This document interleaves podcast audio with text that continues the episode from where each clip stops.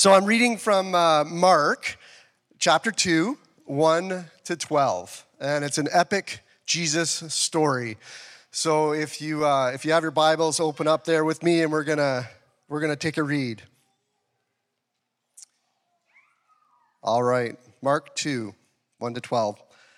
Several days later, Jesus returned to Capernaum, and the news of his arrival spread quickly through the town.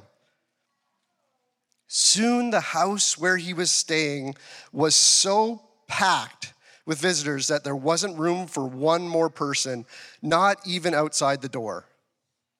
And he preached the word to them. Four men arrived carrying a paralyzed man on a mat. They couldn't get to Jesus through the crowd. So they dug through the clay roof above his head. Could you imagine that in the room? All of a sudden, son, what's coming down? All that clay and roof material coming down. Then they lowered the sick man on his mat right down in front of Jesus. Seeing their faith, Jesus said to the paralyzed man, My son, your sins are forgiven. But some of the teachers of religious law who were sitting there said to themselves, What? This is blasphemy.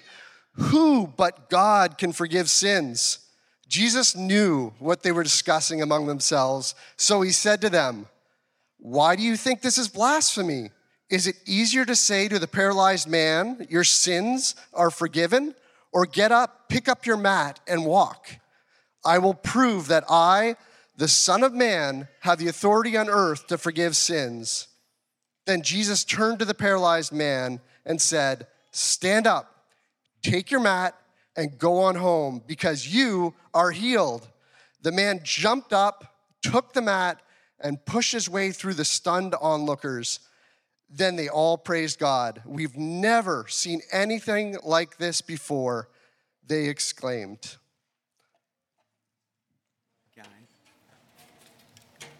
What a great story. I think what a fantastic story of just exclaiming who Jesus Christ is. But who is Jesus Christ to you? And that's what we're going to be looking at this morning. Who is Jesus Christ? When we are going through life, who is Jesus? And how is he important in your life? We're going back to school for some next week, or back to college, or back to university, or if you're a teacher, back to school, or back to work. Who is Jesus in the everyday? Who was Jesus on a Sunday? And who was Jesus from the Monday to the Saturday? I've got some quotes on the, on the wall here of some, of some people and, and their views of Jesus over history. And I think it's interesting to understand who these are. My first quote is from, I don't know, there we go. Gandhi. And he says this this is what Gandhi says of Jesus. What then does Jesus mean to me? To me, he was one of the greatest teachers humanity ever had. So for Gandhi, Jesus was a great teacher. That's good. For Bear Grylls, Bear Grylls, a good, uh, good Brit, a good Englishman, said Jesus the heart of the Christian faith is the wildest, most radical guy you'd ever come across. I found myself drawn to that character, not the kind of fluff that we like to box as religion. So Jesus was radical in how he approached his life. For Albert Einstein, he wasn't a Christian. No man can read the Gospels, he said, without feeling the actual presence of Jesus. His personality pulsates in every word. That's why scripture, I have to agree, scripture is important. I am a Jew, but I am thralled by the luminous figure of the Nazarene. So for Albert Einstein, Jesus was this luminous figure. Vincent van Gogh, an artist. His father was a reformed minister. He said this he lived serenely as a greater artist than all of the artists working in living flesh. This matchless artist made neither statues, nor pictures, nor books. He made living men into immortals. Even people who do not follow or trust in Jesus can acknowledge that Jesus was a historical, brilliant man. But Jesus is a lot more than that. And this morning, we're going to explore whether you know him or not as your Lord, whether you like him or not. We're going to explore who Jesus is and why he really came to earth all of those years ago. But if you've got your Bibles, please turn to Mark chapter 2, and we're going to start looking at the scriptures this morning at this phenomenal story of Jesus. And so we see in this passage here that Jesus, it says in verse 1 here of chapter 2 of Mark, a few days later, when Jesus again entered Capernaum, the people heard that he'd come home. So they gathered there, and there was no more room left. Jesus has been traveling around Galilee, and uh, I think there's a map here of um, the area that Jesus would have been traveling around. So you've got Judea in the, in the south, and then you've got Samaria in the middle, and then in the top of the ancient land of Israel, you've got Galilee. And Jesus has been traveling around that area. And his, he was born in Nazareth, which you can see is in the red, there in the middle of the map. But in Matthew 4, it tells us that Jesus made his home in Capernaum. And so Christ has come back to Capernaum to, to be there. And everybody wants to be in his presence. Everybody wants to see Jesus.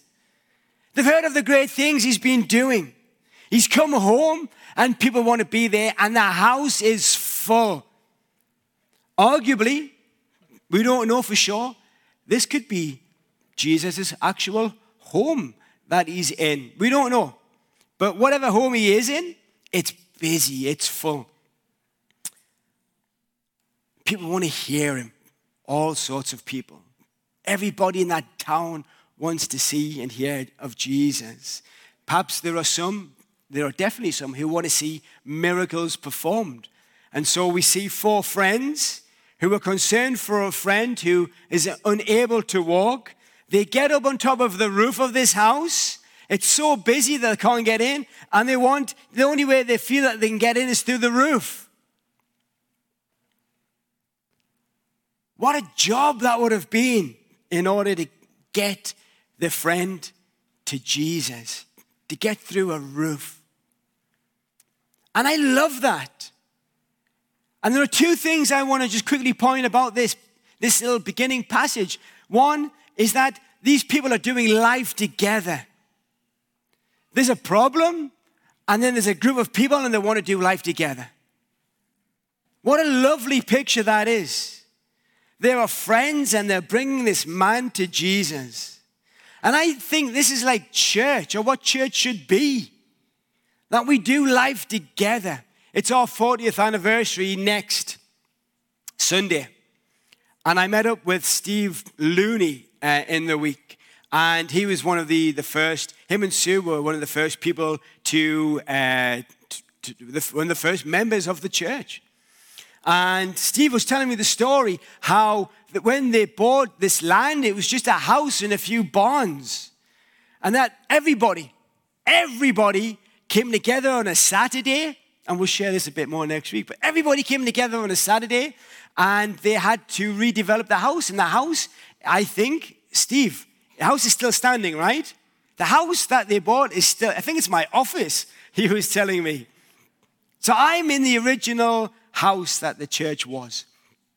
But the building inspector wanted deeper, solid foundations. So everybody came in and they, some of them had to get on their backs and they had to go underneath and they were just shoveling dirt and grit and putting other things in there for weeks. Every Saturday, everybody, husbands and wives and kids, came in shoveling. And I think this is one of the original, I don't know if it's for this extension. One of the extensions, this was the original shovel that was used to do some of the shoveling.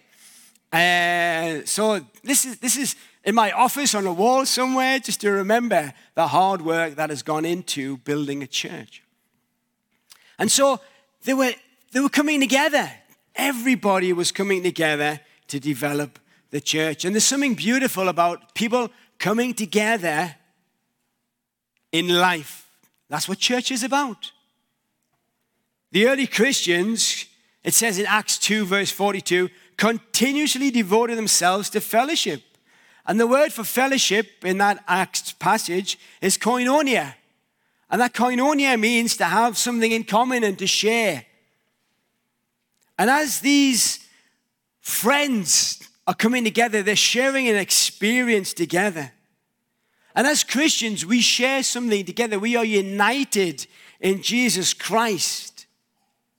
We are to share the life of Christ with one another. And together we grow on the foundations, not of Steve Looney, but the foundations of Jesus Christ. This church has been built on solid foundations from what people have been doing, but our faith is built on the solid foundations of Jesus Christ and the gospel of Christ. And our aim is to grow into more like Jesus Christ. I love the church because we are able to live life together in Jesus Christ. Peter stares like this. He says, We are like living stones coming together. We are unable to carry the load on our own. This is why the church is so important, where we can pray together. We're going to be doing more praying as a church together. We can keep each other accountable. We can talk freely with each other in love. We can listen. We can cry. We can laugh. We can challenge each other together. Just do life together and encourage each other, build one another up. And that's what these friends are doing with this, with this man. They are doing life together. And the second thing I want to highlight is that Jesus Christ is in this, in this room, and we don't know who's in there. It could be all sorts. It could be tax collectors, it could be Pharisees in there, all sorts of people. And it makes me ask the question Everybody wants to see Jesus, and Jesus is hanging out with everybody. Who are we hanging out with in life? Who are we doing life with? Are we doing life together just in our little Christian spheres? Or are we getting out more and sharing the love of Jesus with others? I've just joined a football team, a soccer team, um, with the Cowichan Valley Association called the Steelheads and it's um, a group of guys who come together. They're a bit rough, they're a bit ready, um, which is fine. I'm in good company. And they, at the end of the game, they drink beers together and hang out together. And I love it because they know me as a pastor. And so I'm able to go, and two of them were scrapping on Wednesday night in training. And I was able just to come over. Oh, Pastor Simon, we're so sorry, uh, you know. And I'm like, be blessed, you know, like, don't do it again. It's great. Or when they swear, they're dropping all of these like words, right? And they're like, oh, I'm so sorry, Pastor Simon. I'm like, don't do it again. it's great that we're able to be in these people's lives, but they respect it. It's amazing. And I just pray that they start coming in. Tristan's here this morning. I play football with Tristan. It's good. We want to keep praying. Who are we hanging out with in life? Jesus is there. The house is packed. And we get these people and we see that they go into the roof. There's a picture I've got of some houses with flat roofs. Yeah, uh, this is what the houses would have looked like back uh, then and today. Uh, you can see, and flat roofs were normal. It's in a hot country. It's somewhere where you can go out and you can eat. It would have been normal on an evening to go out onto your flat roof uh, and just have a meal there and just, just cool down. And so these friends start digging a hole in the roof, and it would have been a huge job pulling materials, straw and mud and, and cross beams to, in order to get this man in. It would have been a huge job. The hole would have been quite sizable to lower in a man through this hole. And I can only imagine this room is packed out of people. Imagine being in there and Jesus is teaching, and all of a sudden you just see the scratching in the roof. And then you're looking up. And it would have taken, uh, how long will it take? Half an hour, an hour to get through? Everyone's just sitting there, just waiting. Okay, dust's coming down. And not once does anybody complain What are these guys doing? Putting a hole in my roof. I love it. I think it's a real picture just how determined these people are to meet and encounter Jesus Christ. Question I want us to ask this morning is what is our greatest need in our own lives? For these, they felt they were able to go through all of this time and effort in order for this man to be healed. They, they, they, the greatest priority for these people is for this man to be healthy again. That's their greatest need right now. But Jesus doesn't deal with that. Jesus deals with something better. What about you and I? What is our greatest need right now in our lives? What are we pursuing? What is our standard in life?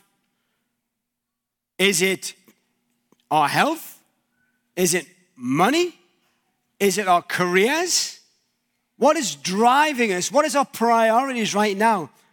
You see, the Bible, there's two standards. John says that we either seek things of the world or we seek things in, uh, we seek things of, of God. And I've got a balloon here. And I think this represents many things of the world. I hope this works. I've got no idea if it does.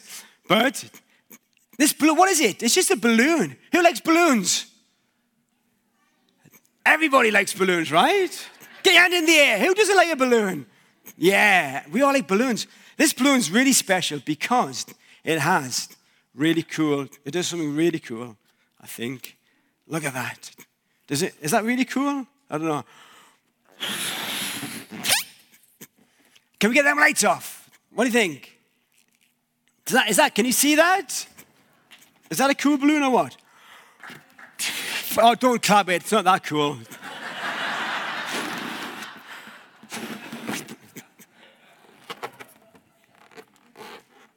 there you go. And I think this for me represents the world, right? The things of the world, the shiny things of the world. And we like shiny things and we get drawn to them and they're appealing to us. And you think, oh, I like that. I want that. And it could be money, or it could be our careers, or it could be a good British university. And we want to go and pursue them things, right? And these are important for us. And they can almost replace God. But the thing is, them LED lights or whatever's in there will fade. They look shiny and appealing now, but tomorrow it'll just be a deflated balloon of plastic that we throw in the garbage. And yet we want these things. We want the shiny things in life. We pursue them. And they become so important in the moment, and God gets pushed aside. And we pursue these things and we might get them, but do they ever truly make us happy? Do they ever truly make us content in life? Tomorrow, it'll be in the garbage. Whereas the alternative, John says, is God. What's our standard that we're living for? Are we looking for things of the world? Are we seeking for eternity with God? These men here are seeking for uh, this man to be healed. And so, my point, my first point that I want to make this morning is that they want to seek Christ. My second point is this what does Jesus give the man? verses 5 to 7. They want the health. When Jesus, verse 5, when Jesus saw their faith, he said to the, to the man, Son, your sins are forgiven. Now, some of the teachers of the law were sitting there thinking to themselves, Why does this fellow talk like that? He's blaspheming. Who can forgive sins but God alone? They want this man to be healed, and yet Jesus, what does he do? He says, Your sins are forgiven. He doesn't say, Son, be healed, get up and walk. He says, Your sins are forgiven. They're not looking for that. They're looking for healing, and Jesus, He forgives their sins. It's not what they're expecting. And yet, Jesus addresses something far greater. So these men are probably disappointed, thinking, Why oh, is my sins forgiven? I'm not a sinner. And, and then the Pharisees are all angry because Jesus is forgiving sins. Only God can do that. Nobody's happy right now in this room. Everybody's mad or disappointed with Jesus. And you know that you're onto something here. The man was a sinner, just like you and just like me. We are all sinners. Romans 3:23 says, "For all have sinned and fallen short of the glory of God."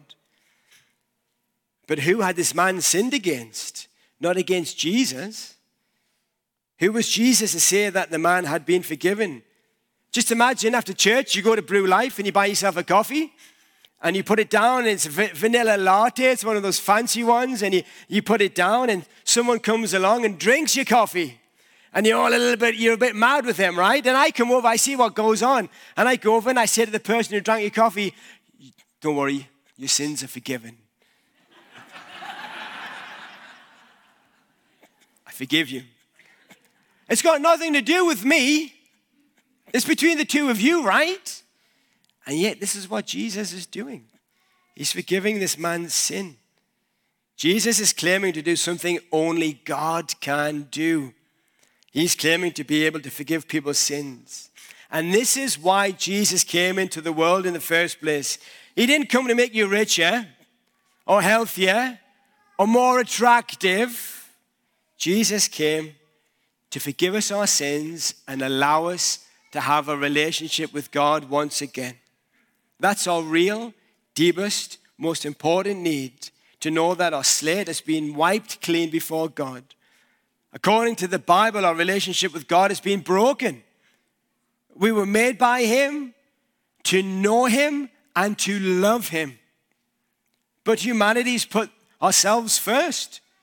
We've decided to prefer to live our own lives. We've decided that we would rather seek the shiny things in life and put God second place. And that's the human nature. And this is why Jesus came. So, what is our greatest need? We need to know God's forgiveness. We need to know that God forgives us and restores us. Encouragingly, 1 John 2, verse 2 tells us 1 John 2, verse 2. If you've got your Bibles, let's turn to it together. 1 John 2, chapter, verse 2. My dear children, he says, I write this to you so that you will not sin. But if anyone does sin, we have one who speaks to the Father in our defense, Jesus Christ, the righteous one. He is the atoning sacrifice for our sins, and not only for ours, but also for the sins of the whole world. Jesus Christ is that atoning sacrifice. is the atonement so that we could be at one with God again. You and I deserve the death penalty for our crimes, for our sins. And I know it doesn't seem like that because you might say, Well, I'm a good person. I don't deserve that punishment. But before God, each and every one of us deserves that spiritual punishment. You say, I'm, I'm a good person. But really, deep down, God knows us. God knows not just the bad things we've done, but the bad things that we would do if we knew we can get away with it. And so we need the forgiveness of Jesus in our lives.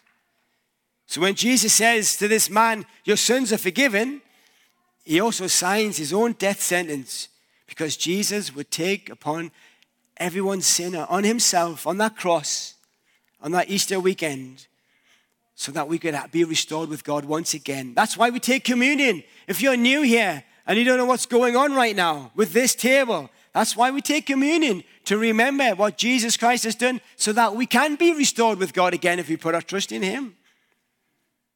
And that's what Jesus gives this man. He gives this man the opportunity to be forgiven. And that's what he gives to everyone who will accept it. He gives a real, complete forgiveness of sins. So, this is what Jesus does. But what does Jesus demonstrate to the people here in verses 12? What Jesus did was just remarkable. My third and last point in verse 8, Jesus says to the man, Immediately, Jesus knew in his spirit that this was what they were thinking in their hearts. And he said to them, why are you thinking these things? People were angry, right, with Jesus. Which is easier to say to the, para, uh, to, the, to the paralytic, Your sins are forgiven, or to say, Get up, take your mat, and walk? But that you may know that the Son of Man has authority on earth to forgive sins, he says to the man, I tell you, take your mat and go home. And the man goes home. It was easier for Jesus to say to the man, Your sins are forgiven. Because it's one of, how do you know that? I, we don't have to have any visual evidence. It was easier for Jesus to say that, right? You believe him or you don't believe him. It was a lot harder for Jesus to say to somebody who can't walk, You walk. And so that's what Jesus did. In order for that you might believe in me, I'm going to say to this man, Stand up and walk.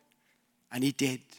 And so we can know with certain a certainty, I believe in the scriptures, with certainty that if you trust in Jesus and you ask God to forgive your sins, your sins will be forgiven and you can have a relationship with God once again. And I love when it says in verse 10, but that you may know that the Son of Man has authority on earth to forgive sins. He says, stand up. The Son of Man, who is the Son of Man? In the scriptures, the most referred uh, name given to Jesus is um, Christ. So when people refer to Jesus, the most common name for Jesus is Christ. The second most used word for Jesus is Lord. And the third most used name for Jesus, to refer to Jesus, is the Son of Man. So, what's significant about the Son of Man? Jesus uses the name Son of Man for himself more than any other name in the Bible. Jesus refers to himself as the Son of Man. So, what is the Son of Man? The Son of Man can be found in Daniel chapter 7. And the Son of Man is referred to the appearance of a heavenly figure it is the Son of Man who has been appointed by the Ancient of Days, God, who will judge all of the earth. When the Old Testament talks about the Son of Man, it is the Son of Man who will give over his kingdom for all of us for all eternity. The Son of Man who descends and returns from heaven. It is the Son of Man who describes himself as the person who is under the authority of the, the Ancient of Days. When Jesus says he's the Son of Man, he's saying that he's the eternal God, the second person of the Trinity.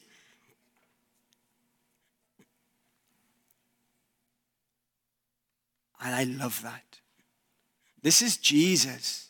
Who is Jesus to you? He's the Son of Man. He's the eternal Lord, the second person of the Trinity of God.